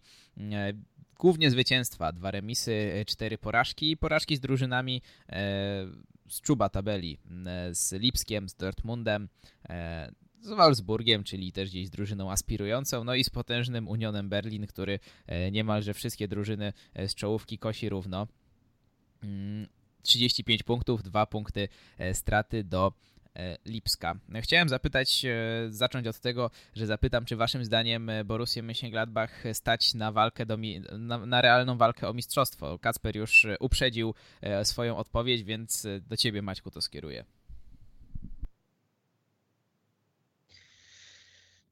Nie, mi się wydaje, że nie. Że oni jednak będą tracić te punkty po drodze i będą je tracić częściej niż Lipsk czy Bayern. Wiele meczów im wyszło dość szczęśliwie. Owszem, cała runda świetna, ale no jakby tak zajrzeć w każdy mecz pojedynczo, to ten wicelider jest jednak trochę na wyrost i absolutnie nie widzę ich w walce o mistrzostwo. W walce o udział w Lidze Mistrzów tak. To myślę, że dadzą radę.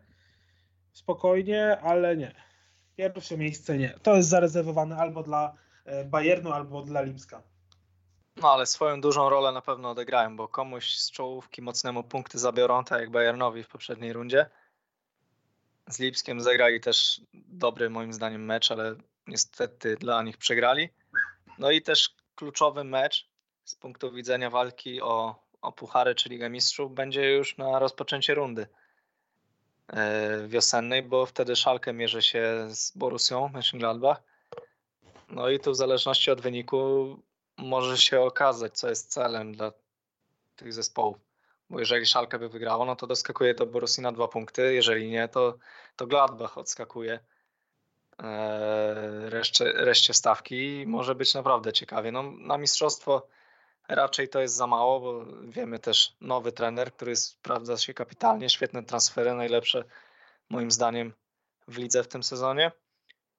No i tutaj ogromny plus jeszcze bym dodał dla Maxa Eberla, który powinien dostać, nie wiem, jakąś nagrodę biznesu, bo w tamtym sezonie zamienił Westergaarda na Pleję w podobnej cenie. W tym sezonie Cuisonsa na Thürama.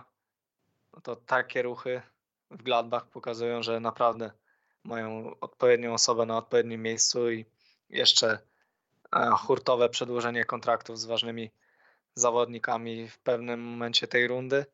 I to pokazuje, że to jest stabilny klub, ma świetnego trenera i na pewno swoje cele może osiągnąć, no ale na mistrzostwo mimo wszystko to jest za mało, bo inne zespoły mają więcej jakości i przede wszystkim no, większe możliwości, nawet patrząc na same personalia, bo z samym stylem gry można dużo nadrobić. Gladbach ogląda się od pewnego momentu bardzo dobrze, no ale taki mecz z Bayernem nawet pokazuje niedawny, że sporo szczęścia i w takich meczach może się kiedyś ono odwrócić i to Bayern wygra taki mecz, a nie Gladbach. Zwłaszcza, że rewanże z Lipskiem i Bayernem będą na wyjeździe. Kończymy powoli. Ja chcę jeszcze tylko tutaj uzupełnić, bo Kasper wspomniał o tym, że Cuisance sfinansował transfer chociażby Thürama, no ale trzeba powiedzieć, że wszystkie te ważne letnie transfery, czyli Embolo, Linera, Thürama i Ben Sebajniego sfinansowały sprzedaże właśnie i Cuisance'a i Hazarda, bo tutaj wydatek z jednej strony 38 milionów, wydatek 40 milionów, wpływy 38, tylko 2 miliony na minus, prawie że nic z kasy klubowej nie musieli włodarze Gladbach dokładać. No a wzrost jakości niesamowity, plus wydaje mi się, że Hazard nie do końca mógłby się odnaleźć w tym, co grać chce trójką ofensywną Plea, Embolo, Thuram, Marco Rose. No właśnie. No już nawet Plea ma problem się tym odnajdywać pomału. No ale też może być ciekawie. Jakim elementem chciałbym tutaj zakończyć? Zaglądamy w kadrę Borussii Mönchengladbach i widzimy takie nazwiska, które są zupełnie kluczowe dla poszczególnych formacji, jak Zakaria, jak Neuhaus, jak Plea, Thuram, Embolo może jeszcze do tej grupy nie zaliczymy, ale każdy z tych zawodników po sezonie, jeśli Borussia Mönchengladbach będzie grać tak dobrze, po prostu będzie prawdopodobnie chciał uciec. Może Thuram jeszcze nie, bo on trochę krótko gra, no ale każdy... No to Raiola nawet nie wiedziałem, także tutaj faktycznie może być ciekawie. No ale dosyć bolesne może to być dla Borussii. Nie jest powiedziane, że oni utrzymają tych zawodników, a mimo wszystko no, strzał na przykład z takim Thuramem, no to był majstersztyk wielki za 9 milionów. No już wiemy, że chociażby Borussia Dortmund planuje go ściągnąć. Jeśli by sprzedali Sancho i musieli nawet połowę tej kwoty na Thürama przeznaczyć, to myślę, że to byłaby dobra wymiana. Nie będę już was o to pytał, bo nie ma czasu. Idziemy do Lipska. Lipsk, który w tym sezonie w zasadzie błędów nie popełnia. Przegrał co prawda z Schalke i z Freiburgiem, ale oprócz tego, o tym co mówiłem, że wygląda na to, że w tym sezonie mistrzostwa nie będzie się przegrywać z małymi zespołami, tylko będzie się je wygrywać z dużymi. To jest jedyna drużyna, która nie przegrywała większej liczby meczów z czołówką. Faktycznie Schalke, Freiburg potknięcia się zdarzyły, ale tak to z Dortmundem remis, z Bayernem remis, z Leverkusen remis, z Wolfsburgiem remis, poza tym zwycięstwa niekiedy tak okazało jak 8-0 z Mainz. No i co ważne, nie potknęli się na Unionie Berlin, może dlatego, że to był pierwszy mecz Unionu w Bundeslidze, jeszcze nie zdążyli się Berlińczycy rozpędzić. Myślicie, że Lipsk stać na utrzymanie takiej formy do końca, czy tutaj pojawią się emocje? 7 punktów przewagi nad Dortmundem, 4 punkty nad Bayernem, tylko 2 nad Gladbach, więc mimo wszystko tutaj liga nie jest szczególnie zdystansowana. Jedna gorsza kolejka, jedna przegrana przy zwycięstwach Bayernu i Gladbach, no i już po pierwsze stracony lider, a po drugie Bayern na punkt za nimi. Wiesz co, no oby nie, tak? Oby nie utrzymali tej przewagi. Ale poważnie teraz, jeśli ktokolwiek miał jeszcze jakieś wątpliwości, jakim trenerem jest Nagelsmann, to po tej rundzie jesiennej już nie powinien ich mieć. Nagelsmann pokazał, że jest rewelacyjnym trenerem, że jest najlepszym młodym trenerem, niemieckim młodym trenerem. I to, jak szybko Lipsk przystosował się do stylu gry Nagelsmana, to naprawdę imponuje. Lipsk jest całkowicie zasłużenie tym liderem. Jeszcze ten historyczny awans do fazy pucharowej Ligi Mistrzów. No po prostu czapki z głów, tak. Werner przy nim urósł do gwiazdy, do miana absolutnej gwiazdy i no ma pecha tylko takiego, że Lewandowski jest w jeszcze lepszej formie. Bo jednak ta forma Wernera trochę jest mniej zauważana, a przecież te jego 18 bramek w rundzie jesiennej to jest najlepszy wynik Niemca od 30 lat. Bo ostatnim takim Niemcem był Dieter Müller. Co tu jeszcze powiedzieć? No, ta drużyna nie ma słabych punktów. Może trochę w obronie coś by się tam znalazło, ale jako całość ta drużyna jest naprawdę świetnie funkcjonującym organizmem i ona według mnie i tak jeszcze nie gra na 100% możliwości. No jeżeli byli w stanie w obronie z Ilsankerem wygrywać mecze i rozjeżdżać rywali, no to jak będzie tam grał Orban czy Konate, no to może być tylko lepiej przecież. No i jeszcze tu, co wspomniałeś o Nagelsmanie, jaki to jest świetny trener, też trzeba mu oddać, bo wielu zarzuca mu, że on szuka na siłę jakichś nie wiadomo rozwiązań, żeby pokazać, że jest wizjonerem, a w pewnym momencie jak nie szło, był w stanie wrócić do tego ustawienia, którym grał Rangnick, czyli 4-2-2-2 i wtedy zaczęli grać jeszcze lepiej. Kryzys został zażegnany i to pokazuje tylko jego mądrość, że jest w stanie przyznać się do błędu, poszukać czegoś innego, wrócić do starego stylu. No i to dało taki efekt, że teraz to Lipsk jest liderem z dużą przewagą nad głównymi rywalami, czyli Dortmundem i Bayernem i to oni muszą się martwić, żeby ich gonić. No i też odnosząc się do tego, co Maciek mówił, że nie grają na maksimum swojego potencjału, trzeba wziąć pod uwagę, że w klubie są tacy gracze jak Aidara, jak Wolf czy Lukman.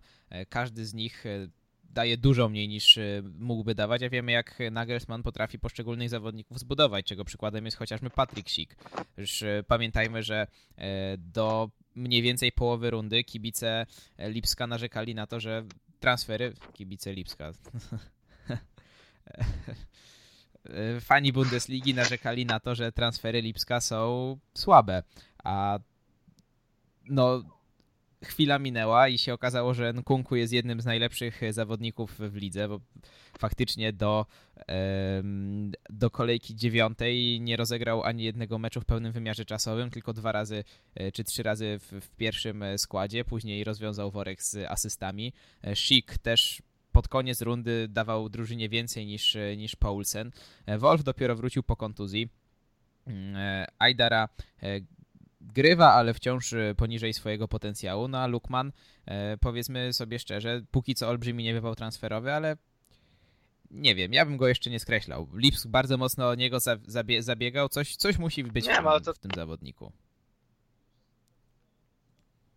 Już są tacy zawodnicy bardzo młodzi i rozwojowi, a też to świadczy bardzo dobrze o 11 Lipska, która jest na tyle mocna, że nie jest trudno tam się przebić i od kilku lat w pierwszym składzie przewijają się te same nazwiska. Jest 6-7 stałych punktów, które zawsze grają, no i mamy pewne rotacje tylko na kilku pozycjach, jak czasem właśnie wskoczy Nkunku. No i poza tym gra stara gwardia.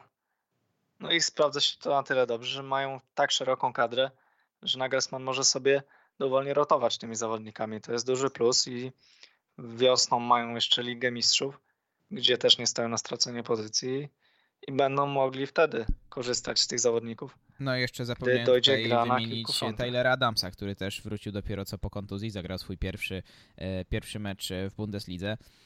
86 minut na prawej obronie.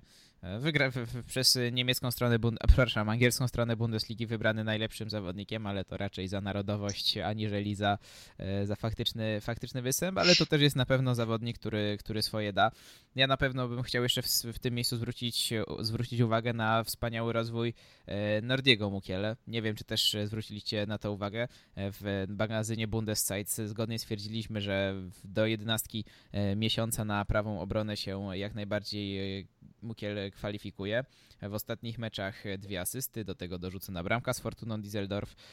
Naprawdę, jeśli by się okazało, że Klosterman zdecyduje się uciec z Lipska już teraz, wydaje mi się, że przeżyliby bez wielkiej straty jakości, jakby Mukiel zaczął grać w pełni i Tyler Adams, który też na bokach obrony występować może, byłby jego rezerwowym, chociaż wiadomo, że zapewne ktoś by do Lipska trafił, no i prawdopodobnie będzie to Hendricks, tak, z AS Monaco, który rzekomo zdecydował się dołączyć do Lipska, a nie do Bayernu.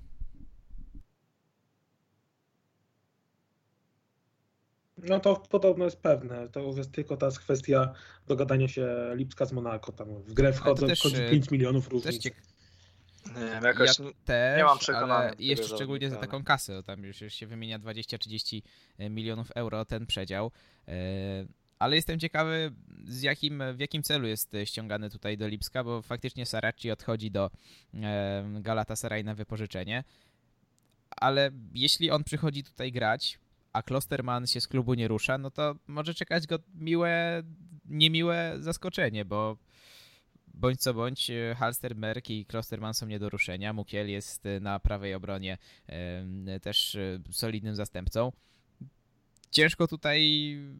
Ciężko byłoby mu na pewno kogokolwiek wygryźć, no chyba, że Halstenberga na lewej obronie jakimś cudem, ale Henrichs to bliżej prawej obrony niż lewej. Wiadomo, że na obu może grać, ale...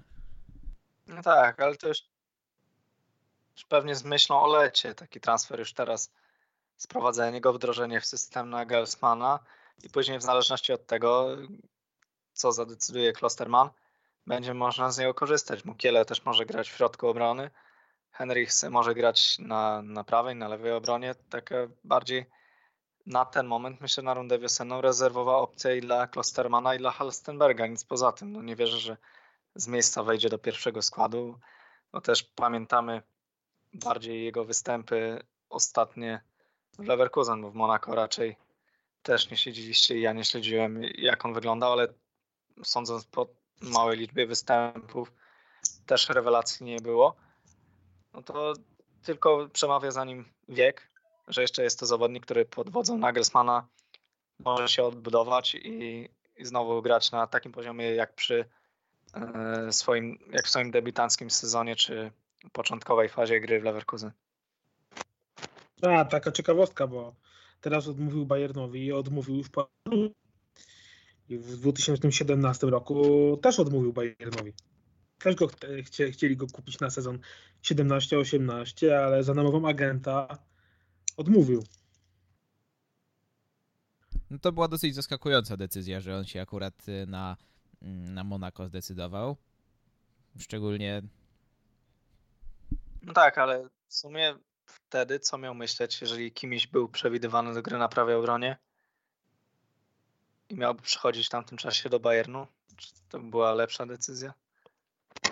Też mam wątpliwości. No dobrze, wyjechaliśmy dosyć sporo za tą godzinę. Już bliżej nam drugiej godziny niż pierwszej, więc będziemy powoli kończyć. Powiedziałbym to samo rok temu w kontekście Borussii Dortmund, że jeśli teraz Bayern nawet wygra to mistrzostwo, ale jakaś drużyna będzie do końca walczyć, to już dla nich będzie taki moment otrzeźwienia, że będą musieli po prostu wyłożyć ciężką kasę, uderzyć ręką w stół, zbudować kadrę, która po prostu znowu zdystansuje ligę. Stało się to, to znaczy do końca musieli walczyć z Borussią, później się to nie stało, więc chciałem was zapytać, czy jeśli Lipsk by teraz nie wygrał, czy dla Lipska to jest ostatni moment na to, żeby wygrać, zanim Bayern sięgnie po Sancho i Havertza i Jezus, Sancho z półtorej godziny to już za długo. Sanego oczywiście, Havertza i jeszcze innych, no zresztą kto wie. Kto wie. Czy raczej dla Lipska to jest taki pierwszy sezon, po którym nawet jeśli nie wygrają tego mistrzostwa, to nie będzie po czym płakać i to będzie taki dobry fundament pod budowę potęgi na dłużej niż potencjalnie jeden sezon? Według mnie absolutnie to drugie. To jest dla Lipska, to jest dopiero początek. To jest dopiero początek wspólnej pracy z Nagelsmannem i ten Lipsk będzie lepszy i lepszy, będzie coraz lepszy. Więc nawet jeśli nie uda się w tym sezonie, to kto wie, jakie transfery przyszykuje w przyszłym sezonie lub za 2 lata. No Werner w dzisiejszym wywiadzie dla Sportbilda powiedział, że oni chcą, żeby Mateschitz wygrał ten zakład z Hennesem, bo Mateschitz założył się o piwo z Hennesem, że w ciągu następnych 3 lat Lipsk będzie mistrzem. No i Werner powiedział, że nie mają innego wyjścia, tak? Nie mogą pozwolić szefowi, żeby przegrał. I że w ciągu 3 lat chcą mieć coś w rękach, tak? A dopiero potem piwo w tych rękach. Także zobaczymy. Też kwestia jest tego, czy utrzymają Wernera po sezonie. A jeśli Werner odejdzie, to trzeba będzie właśnie, to jest też szukać nowego napastnika. Rzekomo klauzula Timo Wernera obowiązuje dopiero od lata. Więc zimą, o ile zimą mogą być jeszcze spokojni, tak latem ta klauzula, mówi się o 40 milionach, wchodzi w życie, to jest promocja. To ktokolwiek sięgnie po Wernera za 40 milionów, to zrobi najlepszy deal okienka bezdyskusyjnie. Chyba że ktoś tam z Anglii kupi Sancho za 10 milionów, ale to jest nierealne. Timo Werner za 40 milionów, taki napastnik, tak uniwersalny gracz, który może grać w zasadzie jako jedynka w ataku, może grać jako drugi napastnik, może grać jako wolny elektron zbiegający do skrzydeł. To jest złoty biznes i czym prędzej jakiś zespół z Anglii powinien się po niego zgłosić, albo nawet Bayern, chociaż nie wiem, czy Bayern by miał go gdzie tam wkomponować. Ktokolwiek kupi Wernera, to robi świetny interes, chyba że Lipsk go utrzyma. To już szapoba dla Rangnika i spółki, bo to będzie nie lada wyzwanie. Chyba że wygrają mistrzostwo i... Jakiego Rangnika? Rangnik do Milanu to dzisiaj Ibrahimowicz oficjalnie przyszedł, numer 21, więc może Krzysztof Piątek będzie następcą Wernera, bo tak we Włoszech pisali. To był... No właśnie, to jest już prędzej pod względem jakości i realizmu tego, gdzie może obecna forma Krzysztofa Piątka zaprowadzić. Dobrze, nie przyciągamy. Ale poczekaj, nie, bo jeszcze jedno tylko, bo a propos Wernera. W zeszłym roku Lipsk wylicytował na aukcji charytatywnej prywatny koncert Heleny Fischer za pół bańki i nie ustalono jeszcze, gdzie ten koncert się odbędzie, nie? Ale Timo Werner już miał propozycję, nie? Że jego salon w domu jest wolny. Ja zawsze jak kończę mówić, to wyłączam mikrofon, żeby tam nie było słychać jakichś szumów, oddychania, krzesła i zawsze jak Maciek opowiada anegdotki, to ja cię zaśmieję, ale tego nie słychać i jest taka niezręczna cisza. Dobrze, już naprawdę... Takie świerszcze. Musimy wykupić dokładnie śmiech z kiepskich albo zmianowych lat. Dobra, kończymy, bo przecież dobijamy do 2 godzin. Jak mi się to będzie przetwarzać, żeby potem na Spotify'a wrzucić, to dzisiaj sobie już wieczorem z komputera nie poużywam. Żegnamy się, do usłyszenia. Nie mam pewności, czy w przyszłym tygodniu, muszę zajrzeć w plan zajęć. Obawiam się, że w przyszłym tygodniu audycji nie będzie z mojej winy, ale za 2 tygodnie myślę, że już damy radę. Kasper Jagiełło. Maciej Iwanow. Dzięki, do usłyszenia. I ja też się żegnam. Krzysztof Bardel, do usłyszenia zapewne za 2 tygodnie.